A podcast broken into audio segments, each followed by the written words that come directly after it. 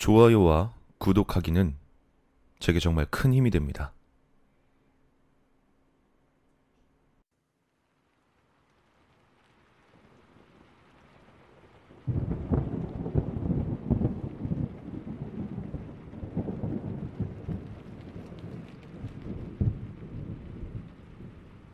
관수는 머리카락을 쥐어뜯으며 으깨진 시체를 바라보았다.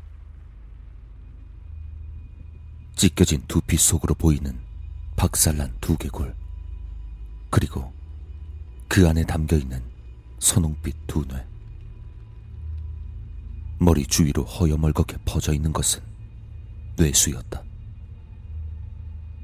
사방으로 비틀린 팔다리와 우악스럽게 벌려져 있는 입은 여자가 얼마나 고통스러웠는지 말해주는 것 같았다. 계속해서 내리는 비가 장기에서 피어오르는 김을 옅게 만들었다. 관수는 떨리는 손으로 담배를 피워 물었다.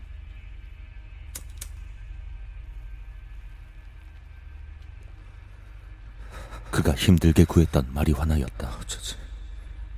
비싼 대마를 이렇게 허겁지겁 태우긴 아까웠지만 어쩔 수 없었다. 주체할 수 없을 만치 다가오는 오한에 그는 라이터를 몇 차례나 떨어뜨릴 뻔했다. 그런 그의 옆엔 우아하고 날렵한 곡선을 자랑하는 폭스바겐이 말없이 서 있었다. 시체를 환하게 밝히고 있는 전조등을 보고 허겁지겁 차키를 뽑았다. 이건 보통 일이 아니었다. 아버지의 차를 몰래 끌고 나온 것만 해도 굉장히 큰 일인데 사람을 치워버렸다. 물론 관수가 운전을 잘못한 것은 아니었다. 술도 마시지 않았고 졸음운전도 하지 않았다. 게다가 그가 운전을 하고 있던 산길 도로는 그의 아버지가 사들인 사유지로서 본격적인 공사가 시작되기 전까지 주요 도로를 다 막아버려 다른 차량이 다니지 않는 길이었다. 가끔씩 한두 대가 지나가는 것을 빼면 젊은 혈기는 그를 유혹했고 그래서 그는 규정 속도를 위반하고 빠르게 달렸다.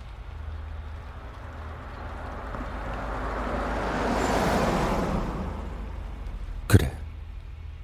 그래서였다. 어둠 속에서 갑자기 튀어나온 여자를 보지 못한 것은 그는 갑자기 튀어나온 여자를 보고 어설프게 차를 돌렸다. 그게 더 끔찍한 참사를 일으킬 것을 그는 모르고 있었다. 아버지의 폭스바겐은 관수가 요란하게 튜닝시켜 놓았다. 자동차 앞부분에 철창을 달아 위압적인 분위기를 내는 튜닝이었다. 어설프게 돌린 핸들 때문에 폭스바겐은 여자를 10m가량 바닥에 처박아 쓸면서 나아갔다. 여자의 긴 생머리가 철창 튜닝에 휘감긴 까닭이었을까? 아스팔트 도로가 빛칠이 되면서도 그녀는 날아가지 않고 질질 끌려갔다. 요란한 배기음을 뚫고 들려오는 소름 끼치는 비명소리. 관수는 마리화나를 다 태우고 나서 침착하게 호흡을 가다듬었다.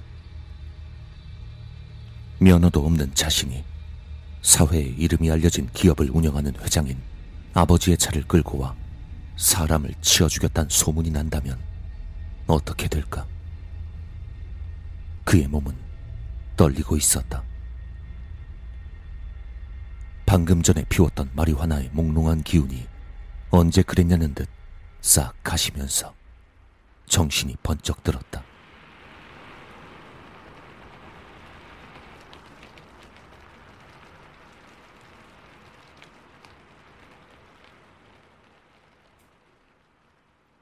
정신 차려. 정신 좀 차려. 정신. 정신 차려.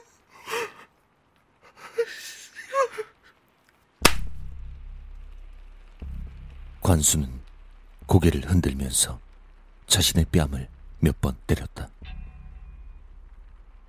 차가운 빗방울에 젖은 뺨에 짝소리가 나면서 정신이 돌아왔다.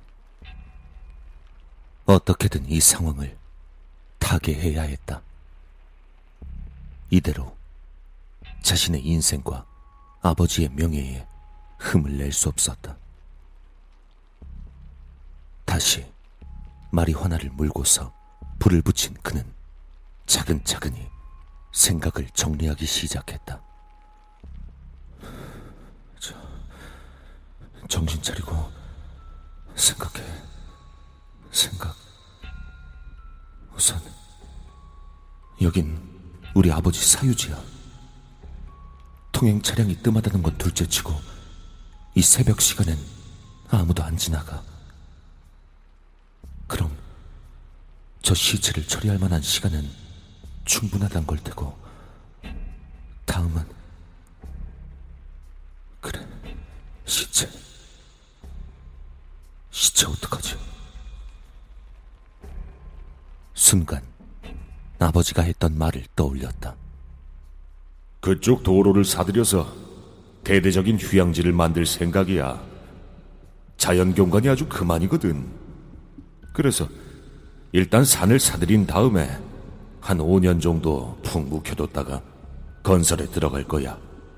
그래야 나무든 풀조각이든 조금은 모양새가 나오지 않겠니? 그렇지? 그래. 그렇지. 아버진 5년 정도 묵힌 다음에 관광 사업 시작한다고 하셨어. 주변 가게랑 경관 때문에. 맞아.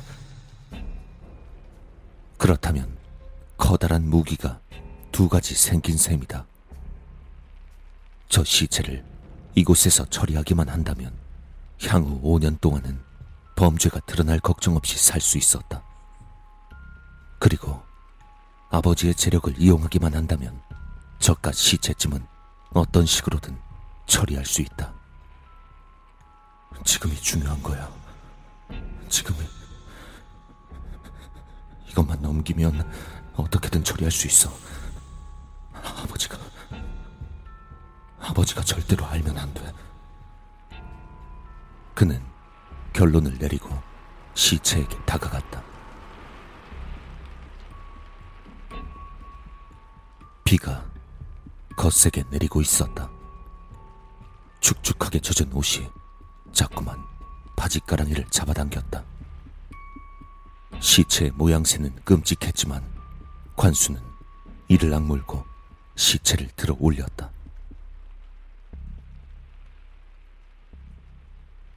아버지의 검소함이 이렇게 도움이 될 줄 몰랐다.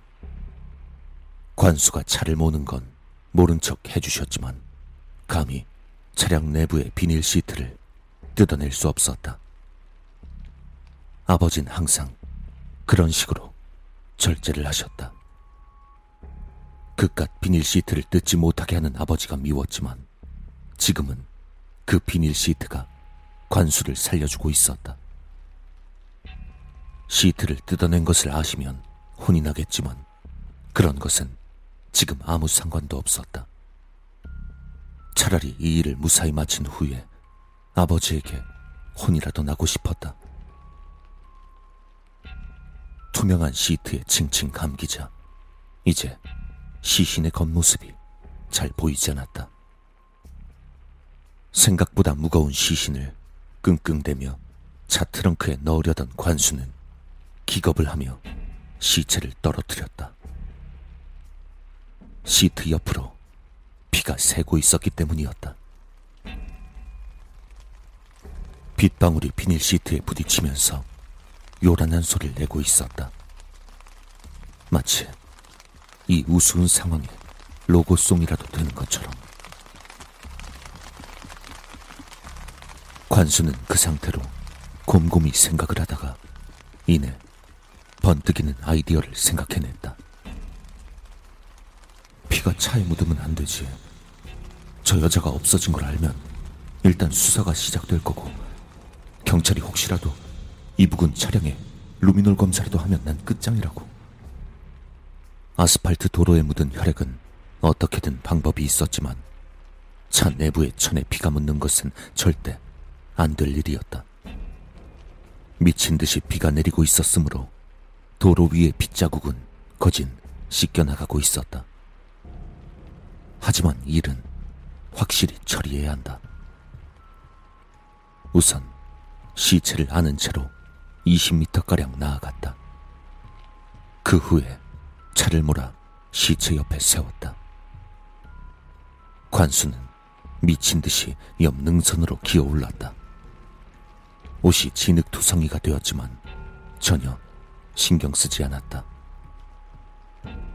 그렇게 비탈 위로 올라선 그는 흙을 미친 듯이 걷어차기 시작했다.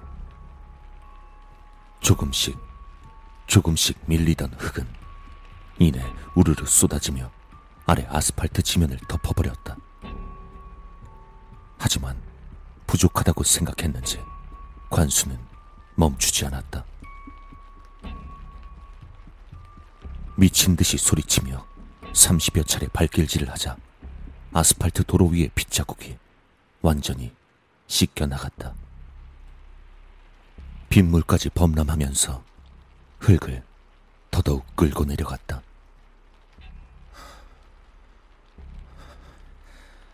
됐어. 도로 쪽은 끝났고, 비 때문에 능선의 흙이 무너진 것으로 보일 테니 내일부터 즉시 도로를 봉쇄하고 5년간의 휴산을 하기만 하면 되는 것이다. 아버지와 관계자들은 일찌감치 휴산을 하려 했지만 유일하게 관수만 반대하고 있었다.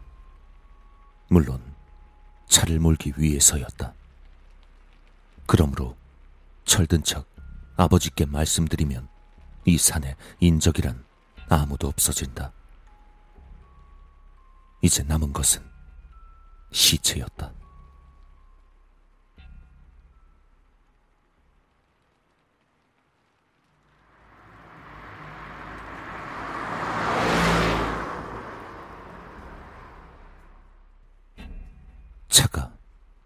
미친 듯이 질주하고 있었다. 엄청난 호우 속을 위험하게 질주하는 차는 광기에 사로잡혀 있었다. 관수는 미친 사람처럼 신음과 비명을 흘리면서 엑셀을 밟았다. 동시에 백미러를 힐끔 보고는 눈을 질끈 감아버렸다. 비닐 시트에 군데군데 감긴 피투성이의 몸, 그리고 박살난 두개골을 한 여자가 그의 차를 따라오고 있었다. 비가 차창을 때리는 와중에도 들려오는 섬찟한 웃음은 마치 바로 옆에서 들리는 것 같았다.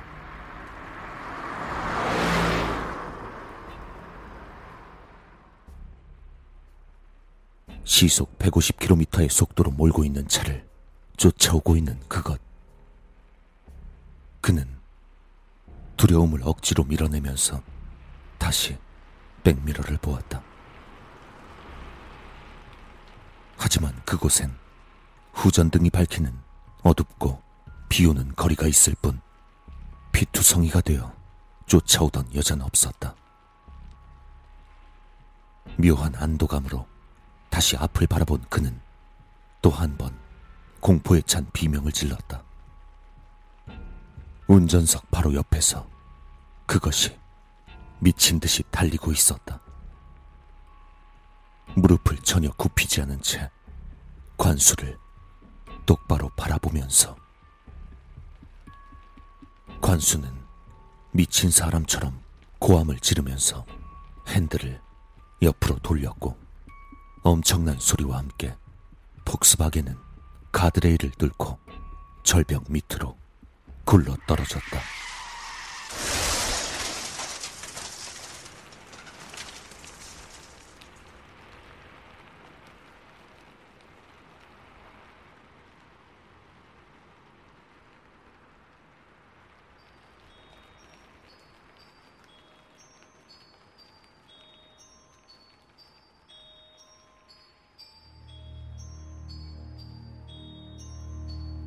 그래. 어떻게 된 건지 자세히 말 좀 해봐.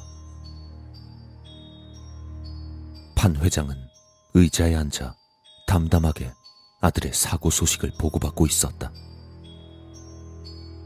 아들의 죽음에도 판 회장의 표정엔 별다른 변화가 없었고 보고를 하고 있는 남자의 얼굴엔 여튼 웃음기마저 돌고 있었다. 예, 회장님. 이게 그러니까 도련님이 밤중에 차를 또 몰고 나가신 것 같습니다. 그러다 뺑소니를 냈구나 싶어 도망치려고 하신 거죠. 너무 속도를 내는 바람에 빗물에 미끄러져 그대로 절벽 아래로 떨어지신 겁니다. 판 회장의 표정엔 역시 별다른 변화가 없었다. 그래. 근데 그 다른 건 그렇다 치고 뺑소니는 또 무슨 얘기야? 그 조사관 말로는 그러니까 정황상 도련님이 사람을 치고 도망치려 한 걸로 보인다고 합니다. 근데 이상하게 사고 흔적을 전혀 찾을 수가 없는 거죠. 시체도 발견할 수 없었다고 합니다. 산에 매장한 것도 아닌 것 같고. 뭐 어쨌건 운전 미숙으로 인한 사고사 정도로 처리되도록 손 써보겠습니다. 그래. 근데 자네는 자네는 이 일이 어떻게 된 거라고 보나?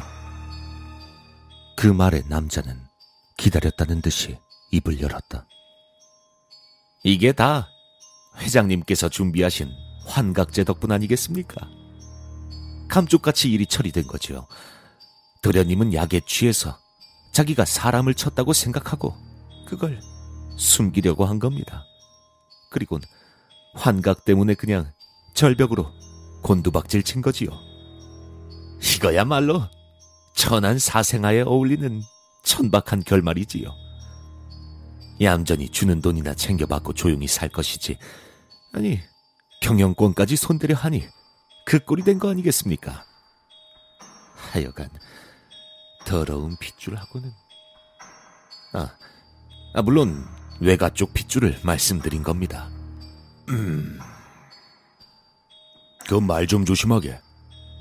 이러니 저러니 해도 결국 내 자식이야. 예, 회장님. 죄송합니다. 제가 실언을 했습니다. 부디 용서하십시오. 그나저나 이 환각제라는 게 정말 효과가 어마어마합니다.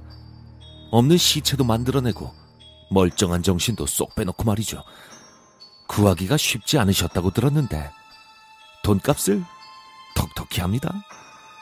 그래. 바로 그 환각제가 문제야. 그게 무슨 말씀이신지. 분명 해부를 해도 검출이 안 된다고 들었는데 말입니다. 아니, 그 얘기가 아니야. 판 회장은 서랍에서 작은 약병 하나를 꺼내 보여주며 말을 이었다. 그 환각제라는 약이 여기 이 약이야. 오늘 아침에 막 받았지. 이 예정대로라면 오늘 저녁쯤에 그 녀석 담배에 들어갔을 거라고. 남잔 약병과 판회장을 번갈아 바라보며 이해가 되지 않는다는 표정을 짓고 있었다.